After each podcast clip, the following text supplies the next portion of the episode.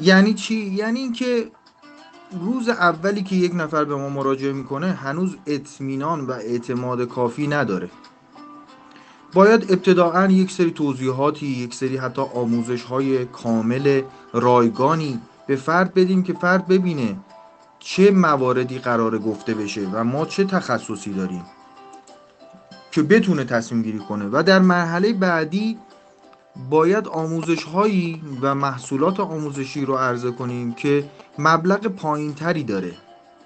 شاید یه در حدود مثلا 20 تا 50 هزار تومن برای اینکه مشتری ها رو فیلتر کنیم ببینیم واقعا کسی در حقیقت این اقدام رو می‌کنه. چه کسایی میان حتی یک در حقیقت دعوت به اقدام ارزون قیمت ما رو لبیک میگن و اقدام می‌کنن و انجام میدن.